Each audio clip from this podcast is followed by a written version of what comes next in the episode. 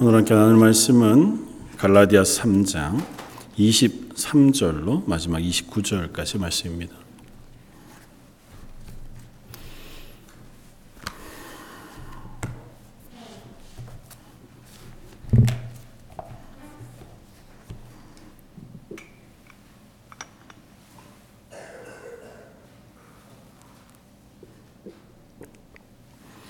갈라디아서 3장 23절로 29절까지.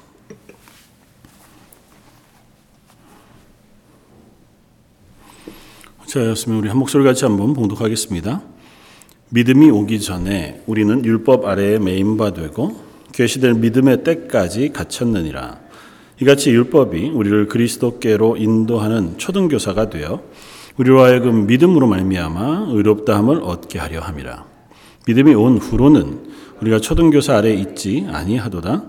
너희가 다 믿음으로 말미암아 그리스도 예수 안에서 하나님의 아들이 되었으니 누구든지 그리스도와 합하기 위하여 세례를 받은 자는 그리스도로 옷 입었느니라. 너희는 유대인이나 헬라인이나 종이나 자유인이나 남자나 여자나 다 그리스도 예수 안에서 하나이니라. 너희가 그리스도의 것이면 곧 아브라함의 자손이요 약속대로 유업을 이을 자니라. 아멘. 어, 오늘 본문은 4장 7절까지 말씀을 함께 연결해서 우리가 말씀을 살펴볼 텐데요.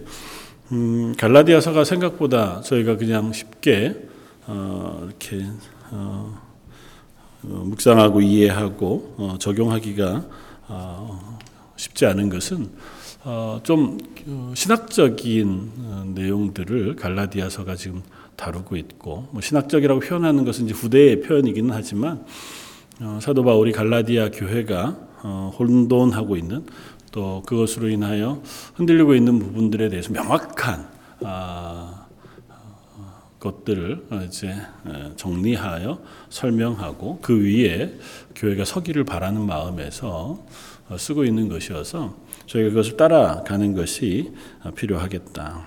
어, 다만 오늘 말씀을 중점적으로 우리가 생각해 본다고 하면 이렇게 질문하면 좋을 것 같아요.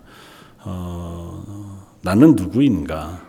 그러니까 뭐 그렇게 표현하면 너무 넓은 어, 질문이 되지만 나는 그리스도인으로 나는 누구인가? 그러니까 내가 구원받은 그리스도인이라면 나는 어떻게 하나님의 구원을 받은 그리스도인인가? 나는 그리스도인이 맞는가? 또 내가 그리스도인이라는 것은 어떤 의미가 있는 것인가?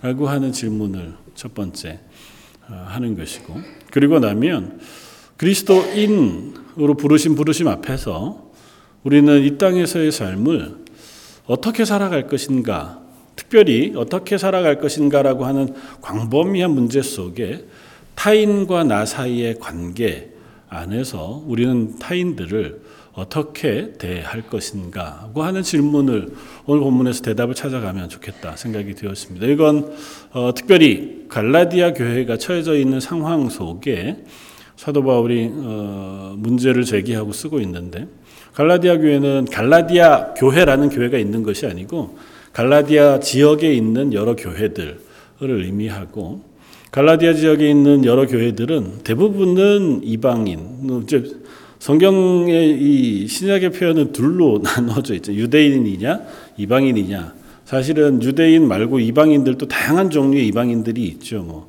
우리처럼 한국인들도 있고 유럽 사람도 있고 아프리카 사람도 있고 있을 텐데 어, 성경에서 특별히 어, 신약과 어, 구약에서 이스라엘 백성들은 어, 그 모든 사람 둘로 나눕니다. 아브라함의 후손인 유대인이냐 아니면 이방인이냐.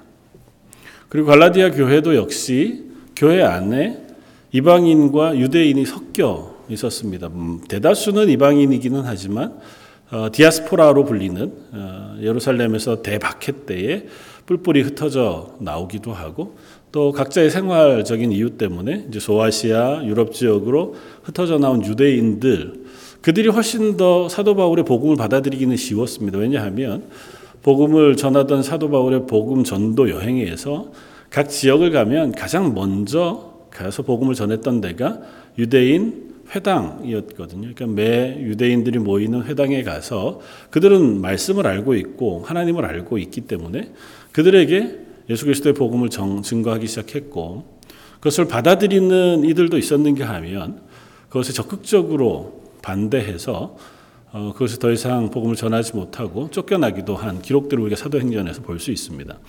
어, 그랬으니까 교회들을 구성하는데 이두 어, 무리가 한 교회로 모여져 있었고 특별히 이번에 갈라디아 지역 교회에 문제가 된 것은 이들 안에 예루살렘에서 새로운 유대인 그리스도인들이 이 갈라디아 지역에 왔다는 것이고 그들이 그 교회 안에 이방인들에게 그렇게 어, 질문했다는 거잖아요. 너희들이 예수 그리스도를 믿느냐? 그러면 할례는 받았느냐? 율법은 지키느냐? 어, 그들은 예수 그리스도를 주로 고백하고 세례를 받아 그리스도인은 되었지만 유대인들의 율법이나 할례를 행하는 것은 그들이 하지 않았단 말이죠.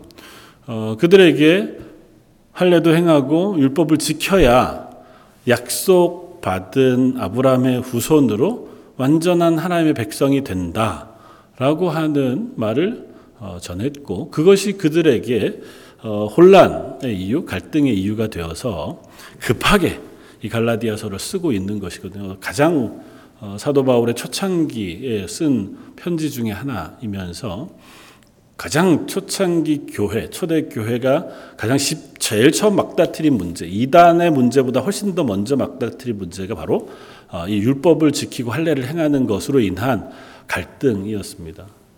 뭐 율법을 행하고 할례를 행하는 것이 어, 잘못되지 않았습니다. 이방인들이 할례를 받는다고 해서 구원에서 멀어지는 것도 아니고 이방인들이 율법을 지키는 것이 그들의 삶에 잘못된 일은 아닙니다. 그러나 오해의 여지가 있을 수 있는 거죠. 그럼 율법을 행하지 않고 할례를 행하지 않으면 하나님의 자녀 백성이 될 수 없느냐라고 물으면 그건 아니란 말이죠. 그러니까 이 부분에 하나님의 구원의 확실한 것들을 먼저 확립하고 그 위에 우리가 하나님 명령하신 율법의 그 의미들을 우리 삶 속에 적용하여 그리스도인으로 살아가는 삶을 살아야 한다고 하는 것을 가르칠 수 있습니다.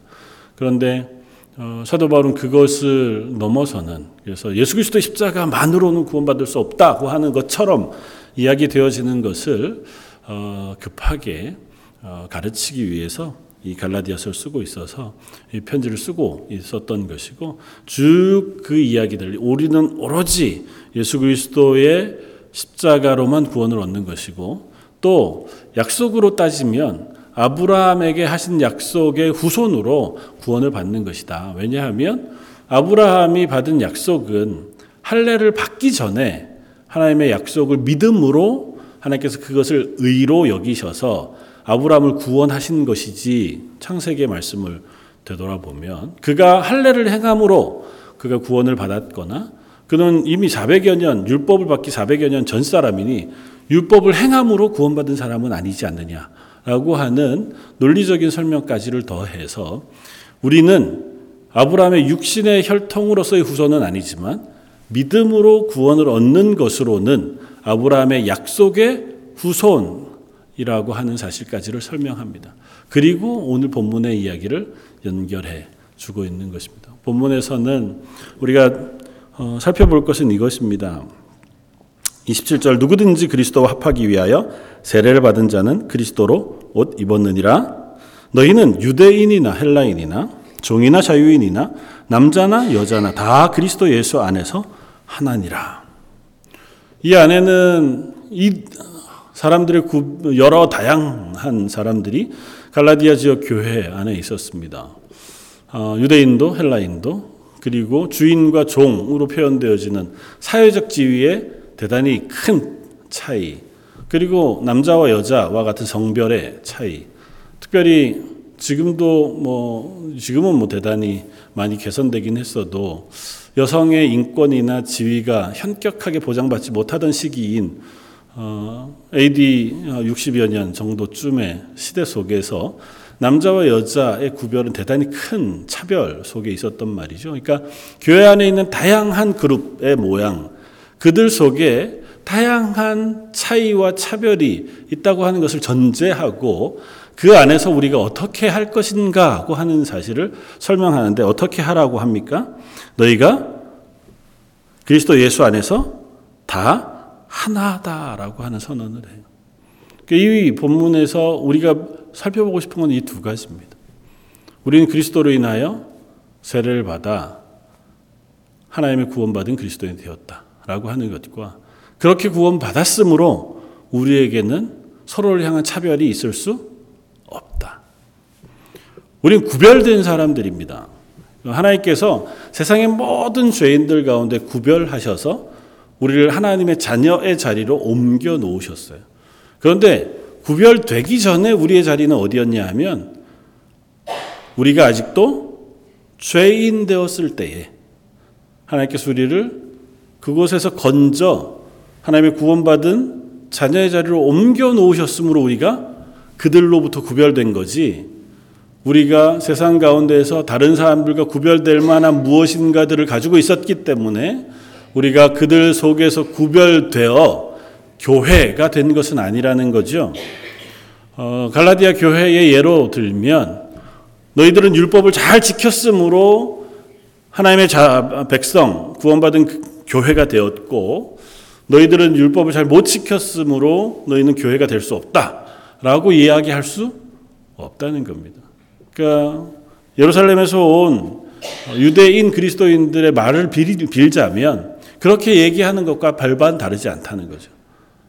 우리는 율법을 지켰으니 율법을 알고 할례를 행했으니 우리 하나님의 백성이야. 그런데 너희는 할례도 행하지 않았고 율법도 모르기 때문에 아직은 하나님의 백성이 아니야라고 얘기하는 그 차별에 대하여 그럴 수 없다라고 하는 사실을 이야기하고자 합니다. 왜냐하면 우리는 다 어떻게 해요?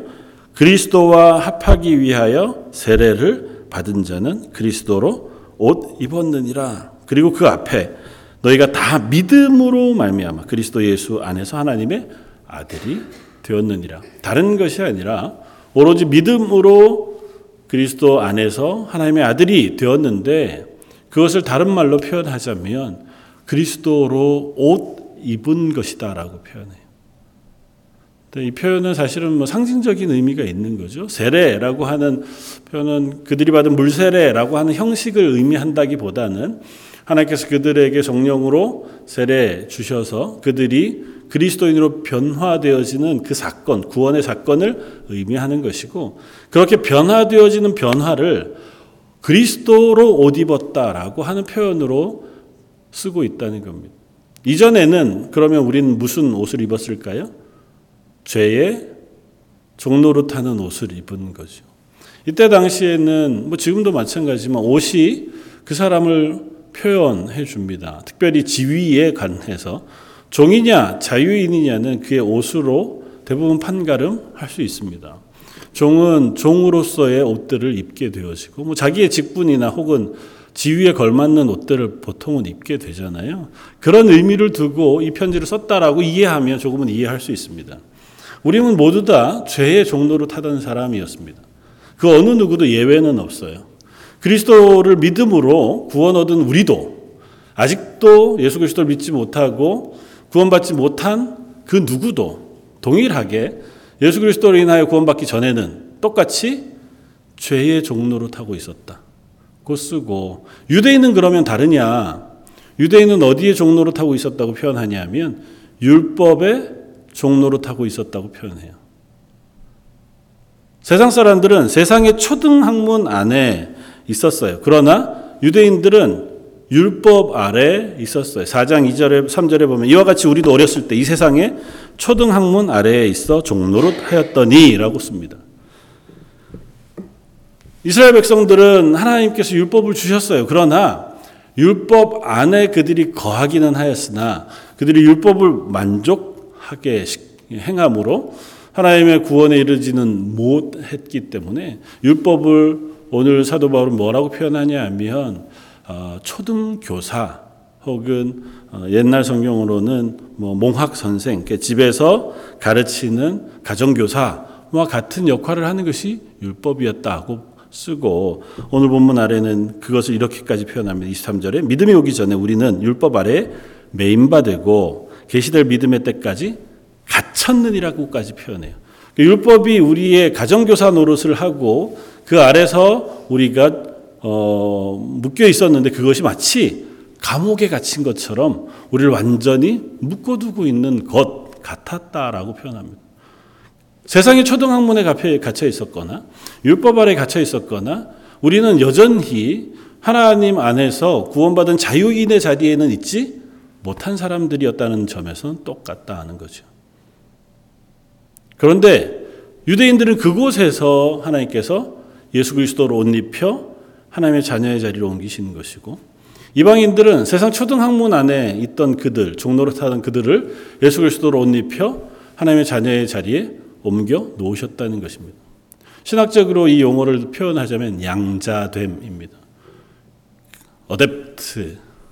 그러니까 죄의 아래 살던 우리들을 하나님의 자녀로 입양하신 거죠. 그걸 어떻게 표현하냐면 우리를 예수 그리스도로 옷 입힘으로. 예수 그리스도로 옷 입는다는 표현을 원문으로 생각해 보면 이렇습니다. 예수 그리스도 안으로 들어가. 그러니까 우리가 예수 그리스도 안에 들어가서 예수 그리스도를 옷 입어서 예수님처럼 그 지위를 부여받은 것이다 라고 선언하는 거예요. 그러니까 이전에 내가 누구였는지는 중요하지 않아요. 내가 누구로 변했는가가 하나님 앞에서는 더 중요합니다. 그런데 우리가 그 변화되어진 유일한 이유는 예수 그리스도 그 대속의 죽음으로 우리를 구원해 주신 그 보혈의 피를 덧입음으로 그래서 뒤에 보면 우리를 속량하시고라고 표현 4장 5절에 율법 아래 있는 자들을 속량하시고 우리로 아들의 명분을 얻게 하려 하십니다. 어떻게 요? 때가 참에 하나님께서 하나님의 아들을 이 땅에 보내심으로 예수 그리스도를 통하여 우리의 죄된 그 모든 것들을 다 값을 치르시고 대신에 예수 그리스도의 지위, 아들 되심을 우리에게 옷 입히셔서 우리의 지위를 종로로 타는 데서 아들의 자리를 옮겨 놓으셨다고 하는 것이 우리의 구원의 이유로 구원의 모양이라는 거예요. 그러니까 넌 누구냐? 예수 그리스도로 옷 입어 하나님의 자녀가 된 사람입니다. 이게 우리 구원 받은 사람들의 고백인 거죠. 거기에는 예외가 없습니다. 그러면 사도 바울이 묻는 겁니다. 네가 어떻게 구원받았느냐? 모든 사람이 다 동일하게 예수 그리스도로 옷 입어 예수 그리스도의 보혈의 피로 그 대속의 속량하심을 입어 구원을 받은 것이라면 우리는 모두 다가 서로에게 차별이 있을 수 없다는 것입니다. 우리는 지금은 예수 그리스도 안에서 모두가 하나일 수밖에 없다. 다 똑같은 옷을 입은 거잖아요.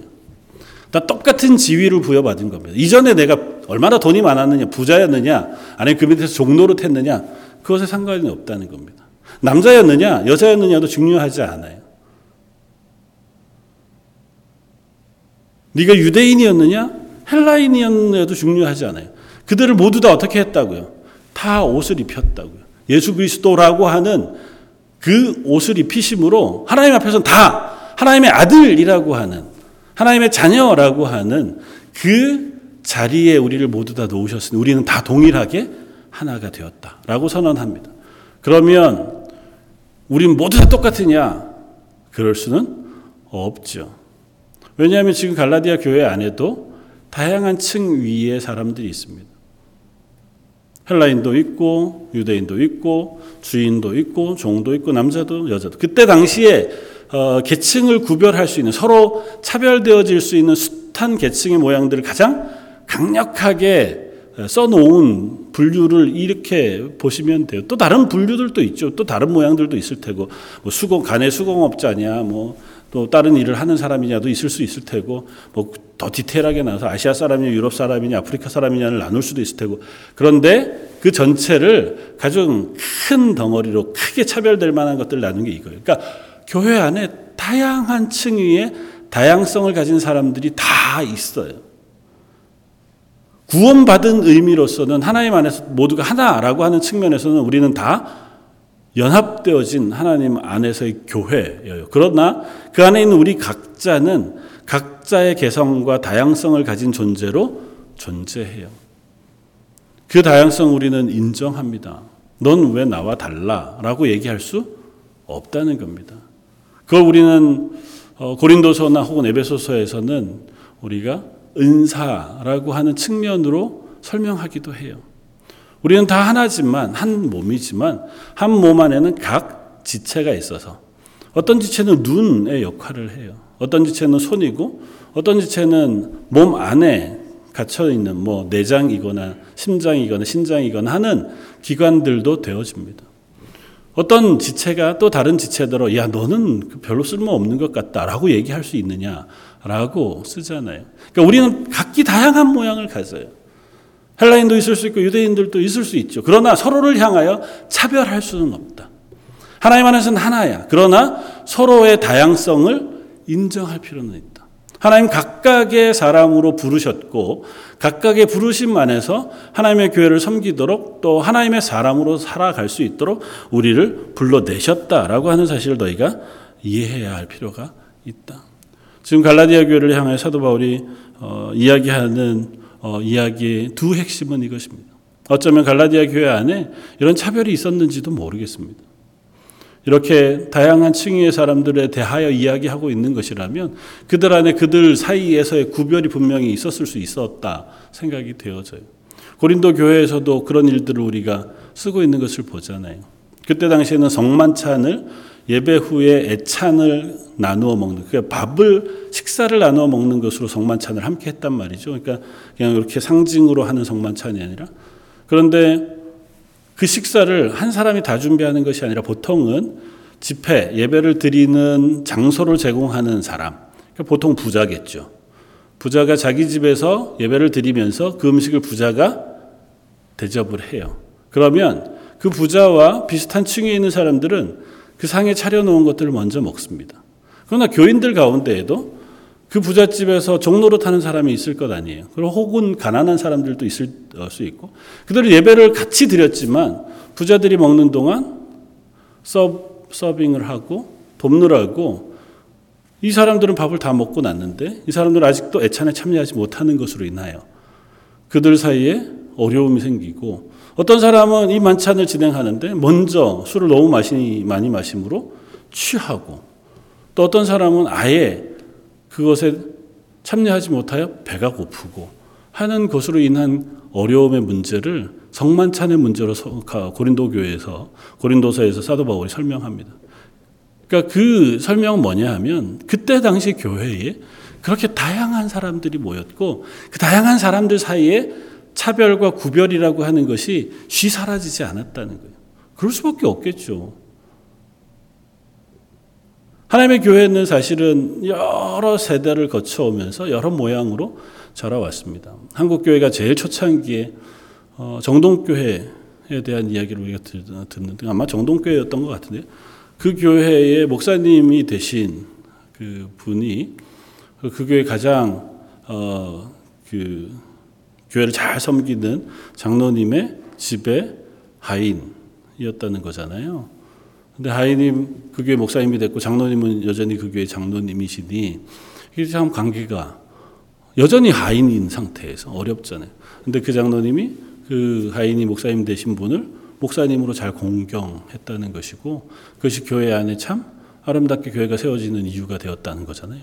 근데 어디 그런 일만 있었겠냐고요. 그건 정말 전해 내려오는 전설과 같은 아름다운 이야기이지만 보통은 그렇지 않지 않겠어요? 여전히 교회 가서도 뭐 우리들 스스로를 돌아보면 사회에서 우리가 가지고 있던 지위 혹은 학력 혹은 내 성격 그런 것들이 고스란히 다 사실은 드러나는 게 사실이고 그게 뭐 어쩌면 우리 인간의 당연한 모습이 너무 잘못됐다 뭐 그렇게 어떻게 그럴 수 있어라고 얘기할 필요 없이 우리들은 그게 자연스러운 모습인 게 분명해요. 그런 우리들에게 강력하게 권면하는 게 안다. 우리가 그럴 수밖에 없는 존재인 줄 알지만 너희가 어디서 부르심을 받았는지를 꼭 기억해라. 너도 죽을 죄인 그리스도로 세례를 받은 그것으로 인하여 죽음에서 생명으로 옮겨 놓지 않았느냐. 세례라는 거 어떻게 받아요? 지금 우리야 물을, 물을 머리에다가 뿌려 장로교회는 그렇게 세례를 주지만 여전히 침례교회나 초창기 세례는 침례였단 말이죠. 몸 전체를 물속에 다 담구어서 세례를 준단 말이죠. 그리고 그 세례에 함의되어 있는 의미는 이전 사람은 다 죽고 물속에서 그리고 다시 새 사람으로 거듭나는 의미의 행위가 세례였단 말이죠. 그래서 세례가 뭐 물속에 넣었다 뺀다고 어떻게 새 사람이 되겠어요. 그러니까 이제 그것을 우리가 상징으로 머리에 물을 뿌리는 행위로 그렇게 우리가 세례를 주지만 거기에 함의되어져 있는 고백은 그거란 말이죠. 내가 이전 사람은 죽고 예수 그리스도로 새로 새 옷을 입어 이제 새 사람으로 태어났다고 하는 고백을 다 한단 말이죠. 우리 교회에 모여 있는 모든 성도가 부자든 가난한 사람이든 주인이든 종이든 헬라이든 유네이든 남자든 여자든 다 그렇게 새 사람이 된 사람이니 이제 우리 안에서 차별이 있을 수는 없는 것 아니겠느냐라고 하는 이야기를 사도 바울이 이야기하는 겁니다. 다 똑같아져라는 아니에요. 그럴 수는 없어요. 그럼에도 불구하고 서로를 대할 때에 우리가 어떤 자세로 서로를 바라보아야 하는지에 대해서는 분명한 원칙이 있다는 것입니다. 하나님께서 우리를 구원하신 것이 그 은혜 가운데 우리를 구원해 내신 것인 줄 알아. 그 사실을 내가 명확하게 알고 있다면 우리가 어떻게 타인들을 대할 것인가가 조금은 명확하게 깨달아질 수 있다는 겁니다. 죽음에서 건짐을 받았다면 먼저는 감사함으로 하나님이 나를 그곳에서 건져 하나님의 자녀의 자리에 옮겨 놓으신 것에 감사함으로 대하는 것이 마땅하고 아직도 죽음의 자리에 있는 이들을 대할 때도 그곳에서 같이 건져 함께 교회가 된 이들 중에 나와 다른 여러 모양을 가지고 있는 이들에게도 우리는 어떻게 해요? 동일한 마음으로 그들을 대할 필요가 있습니다. 그들은 나에게 혹 동일하게 대하지 않는다 할지라도 그게 어려운 거죠. 예수님이 누가 만약 너의 오른밤을 치거든 너 왼밤도 돌려대라고 하시는 말씀은 그만큼 네가 거룩해지고 성격이 좋아야 된다 그 얘기를 하시기 이전에 이 말씀이에요. 우리가 어디에서 구원받았는지를 알고 아직도 구원받지 못한 이들이 있다면 혹은 또 다른 나와 다른 이들이 있다면 그들을 대할 때에 너희가 부름 받았다고 하는 감사함과 그 은혜 앞에서 그들을 대하는 사람이 되어야 한다고 하는 것이 예수님의 가르침의 또 연장선상에 있는 줄 압니다. 사도 바울이 이 갈라디아 교회 안에서 그와 같은 증거들을 가지고 너희들이 하나님 안에서 하나님의 교회 되어짐을 드러낼 것을 어, 전하면서 4장 4절 4절 5절에서 하나님께서 그 구원을 이루기 위하여 우리에게 행하신 예수 그리스도를 이 땅에 보내신 일들을 이렇게 양, 어, 간략하게 설명합니다. 4절 5절을 보겠습니다. 4장 4절 때가 참에 하나님이 그 아들을 보내사 여자에게 나게 하시고 율법 아래 나게 하신 것은 율법 아래 있는 자들을 속량하시고 우리로 아들의 명분을 얻게 하려 하심이니라. 어, 때가 참해. 어, 하나님께서 우리의 구원을 이루시기 위하여 이 때가 차기를 뭐 기다리셨다고 표현하는 건 좀 그렇지만 때가 차기까지를 기다리셨습니다. 우리들이 생각하기에 특별히 이스라엘 백성들이 생각하기에 말라기 선지 이후에 400년 동안 하나님이 아무런 말씀을 하지 않으셨습니다. 그들이 바벨론의 포로로 잡혀갔을 때에도 하나님은 잡혀간 기간이 70년이 될 것이다 말씀하셔서 70년 이후에 다시 예루살렘으로 돌아와 예루살렘 성전을 다시 재건하기까지 하나님께서 약속해 주셨어요. 그리고 그곳에서 하나님을 예배하게 하다가도 그들이 여전히 실패한 그 실패 이후에는 하나님께서 이후로 아무 말씀을 하지 않으십니다.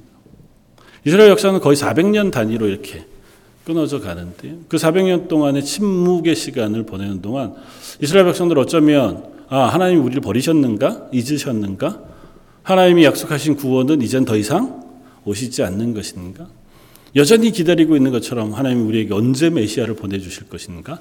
라고 하는 고대 속에 삶을 살아갑니다. 하나님은 하나님의 때가 되었을 때에 하나님의 구원을 이루십니다. 어떤 방식으로요? 하나님의 아들을 세상에 보내심으로 특별히 그냥 보내시지 않고 여자의 아들로 그러니까 인간, 완전한 인간으로 이 땅에 보내셔서 인간이 가지고 있는 모든 죄를 그 몸에 다 감당하게 하셔서 당신이 십자가에서 그 죄를 지시고 죽으시는 방식으로 우리의 모든 죄를 속량하게 하셨습니다. 그것이 하나님의 구원의 방법이었습니다. 그러니까 죄를 모른 척 하지 않으시고 그 모든 죄를 예수님에게 덮어 씌우셔서 그 예수님이 그 죄의 대가를 치르심으로 우리의 죄를 속량해 주셔서 그 은혜로 우리가 하나님의 자녀가 되는 그와 같은 구원을 이루셨다는 겁니다. 그래서 그걸 통해서 어떻게 했다고요? 우리를 아들의 명분을 얻게 하셨다는 겁니다. 그러므로 너희가 아들임으로 하나님이 그 아들의 영을 우리 마음 가운데 보내사 아빠, 아버지라고 부르게 하셨느니라. 하나님이 그 아들 되게 하심을 그냥 구원으로 끝내지 않으시고 우리에게 성령을 보내어 주셔서 우리로 하여금 이 땅에서 사는 동안에도 그 하나님을 아버지로 부르게 하셨을 뿐만 아니라 그리스도인으로 살아가는 삶에 도움을 주시는 영으로 우리 가운데 함께 하시게 하셨다는 겁니다. 성령이 우리 가운데 오신 것은 두 가지 의미예요. 하나는 구원의 확증입니다. 성령이 우리 가운데 계심으로 우리가 구원받았다는 사실을 우리 속에 확인해요. 두 번째는 그 성령이 우리 가운데 역사하심으로 우리가 이 땅 가운데서 구원받은 그리스도인의 삶을 살아갈 수 있도록 우리를 도우시는 겁니다. 우리와의 중보하시고 우리에게 능력을 부으시고 우리에게 은혜를 부으셔서 우리가 이 땅 가운데 구원받은 하나님의 사람으로 살게 하시는 거죠. 앞서 이야기한 하나님의 자녀로 부르심을 받은 부르심이 합당하게 사는 것, 서로를 향하여 하나됨을 유지하는 것, 서로를 용납하는 것, 서로를 사랑하는 것, 서로를 이해하는 그 모든 것을 우리 힘으로는 할 수 없지만 어떻게 하겠어요? 원래 종이었던 죄의 종이었던 우리가 하나님의 아들 되었다고 해서 우리의 성격이 완전히 변한 것은 아니잖아요. 옷을 바꾸어 입기는 했어요. 그러니까 변화는 시작되었어요. 그럼에도 불구하고 여전히 우리 속 사람은 연약한 그대로 있, 으니 그것으로 완전히 변하지 못하는 것들을 어떻게 해요? 성령이 도우셔서 우리를 변화시켜 주신다. 그러니까 우리가 이 땅에서 그리스도인으로 사는 것은 그 성령을 의지하여 사는 것일 뿐만 아니라 내가 어디에서 부르심을 받았는가를 묵상함으로 내가 누구인가를 고백하며 확인하는 자리에 설 때에 비로소 우리가 그리스도인으로서의 걸음을 걸어갈 수 있습니다. 물론 부침이 있죠. 그러니까 열심히 걸었다가 또 낙심했다가 막 힘을 냈다가 또 지쳤다가 이럴 수 있죠. 그거 우리 그게 우리니까요. 그럼에도 불구하고 잊지 말아야 할 것은 우리를 이 자리에 세우시기 위하여 하나님의 아들이신 예수 그리스도께서 내 죄를 다 지시고 죽으셨고 당신의 옷을 당신 되심 아들 되심을 우리에게 옷 입혀 하나님의 자녀가 되게 하셨다는 그 사실 우리가 잊지 않아야 하고 그렇게 나를 하나님의 자녀 삼으신 것처럼 내 눈앞에 있는 저들도 하나님께서 하나님의 아들의 옷을 입혀 하나님의 자녀 삼으셨다고 하는 사실을 우리가 인정해서 서로를 바라볼 때 용납하고 사랑함으로 서로 하나가 되어져 갈 수 있는 우리들이 되어야 하겠다고 하는 사실 우리가 깨닫습니다. 어, 저와 여러분들도 동일하게 그 고백 위에 서기를 원합니다. 그래서 매일매일 혹은 어, 우리의 삶의 자리에 설 때마다 질문할 수 있었으면 좋겠습니다. 난 아들인가? 아니면 아직도 율법이라고 하는 짐에 매여 있는 종인가? 아니면 세상 초등학문에 갇혀 있는 세상의 종인가? 하나님 우리에서 거기에서 건져내어 아들의 자리를 옮겨놨는데도 아직도 여전히 종인 것처럼 그 자리로 돌아가고 있는 것은 아닌가? 그렇게 질문하면서 그리스도인으로 자유함에 또 감사함에 서살아가는 저와 여러분들 되시기를 주님의 이름으로 부탁을 드립니다. 다시 한 번 더 기도하겠습니다. 사랑과 내가 풍성하신 하나님, 저희를 죄의 종로로 타던 데서 건져내시고 하나님의 자녀가 되게 하시며 예수 그리스도로 옷 입게 하셔서 하나님이 기뻐하시는 부르심의 자리로 옮겨 놓으셨으니 참 감사합니다. 하나님께서 부르신 자리에서 늘 기뻐하며 감사하며 하나님의 자녀로 서기를 원합니다. 우리의 연약한 것들 성령으로 도우시고 저희를 세우셔서 하나님이 우리 가운데 거하게 하신 자리를 기쁨으로 갈수 있는 저희 런던 제일장로 모든 성도들 되게 하여 주옵소서. 오늘 말씀 예수님 이름으로 기도드립니다. 아멘.